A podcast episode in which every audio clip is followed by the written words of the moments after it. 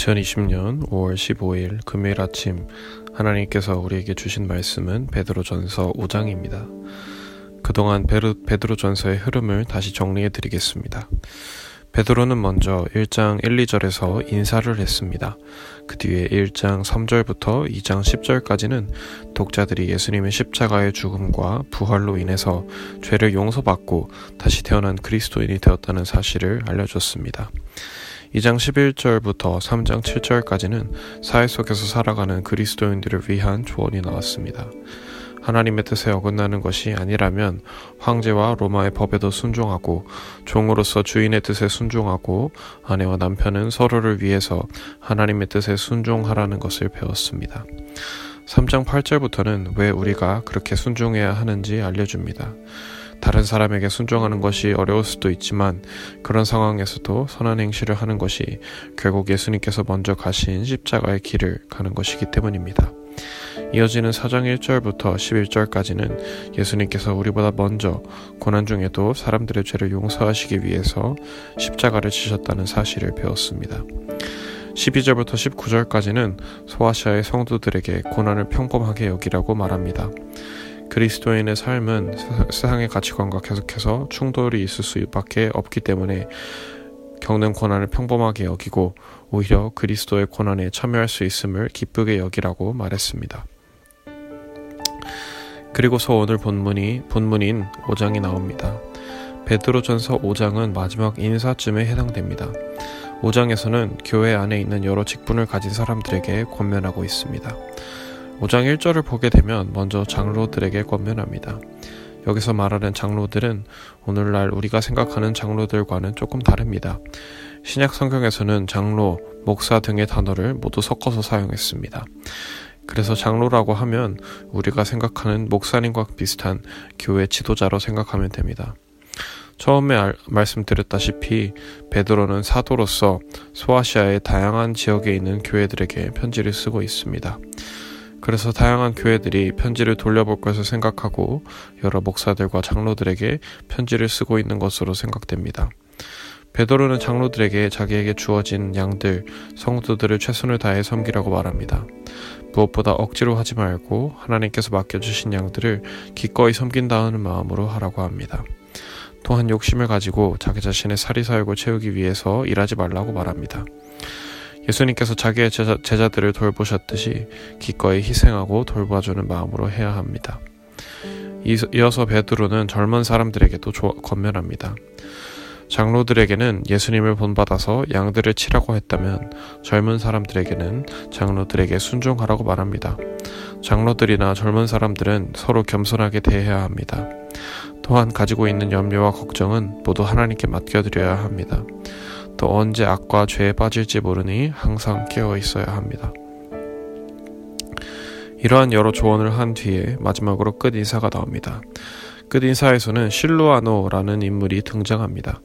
이 사람은 아마 편지를 완성하는데 베드로를 도와준 사람으로 생각됩니다. 베드로는 이스라엘과 갈릴리, 땅에서 태어나고 자란 사람이기에 고급스러운 문장을 구사하지는 못했을 것으로 생각됩니다. 그래서 훌륭, 훌륭한 문장가들의 도움을 받아서 편지를 완성했던 것으로 생각되는데 그 중에서 실로아노가 큰 도움을 주었을 것으로 생각됩니다. 13절에서 언급되는 바벨론은 로마를 지칭합니다. 로마가 바벨론 땅과 같은 거대한 제국이고 하나님 보시기에 죄를 지는 나라와 같기, 같기에 베드로가 로마를 바벨론이라고 부른 것입니다. 14절에서는 마지막으로 편지를 마치며 사람들을 축복합니다. 이렇게 베드로 전서는 끝이 났습니다. 베드로 전서는 분명 바울 서신보다는 덜 읽히는 서신이지만 우리가 현대인으로서 기억해야 할 말씀들이 참 많습니다. 로마 시대를 살아가는 소아시아의 성도들은 고난을 겪는 중이었습니다. 특히 가치관의 차이가 너무 커서 어떻게 행동해야 할지 몰랐습니다. 우리도 동일하게 가치관의 차이로 혼란을 느끼곤 합니다.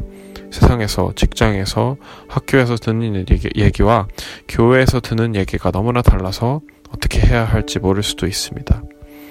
그럴 때일수록 우리는 말씀에 더욱 집중해야 합니다. 말씀에서 뭐라고 하는지, 말씀을 통해서 성령님이 무슨 이야기를 하시는지 생각해야 합니다.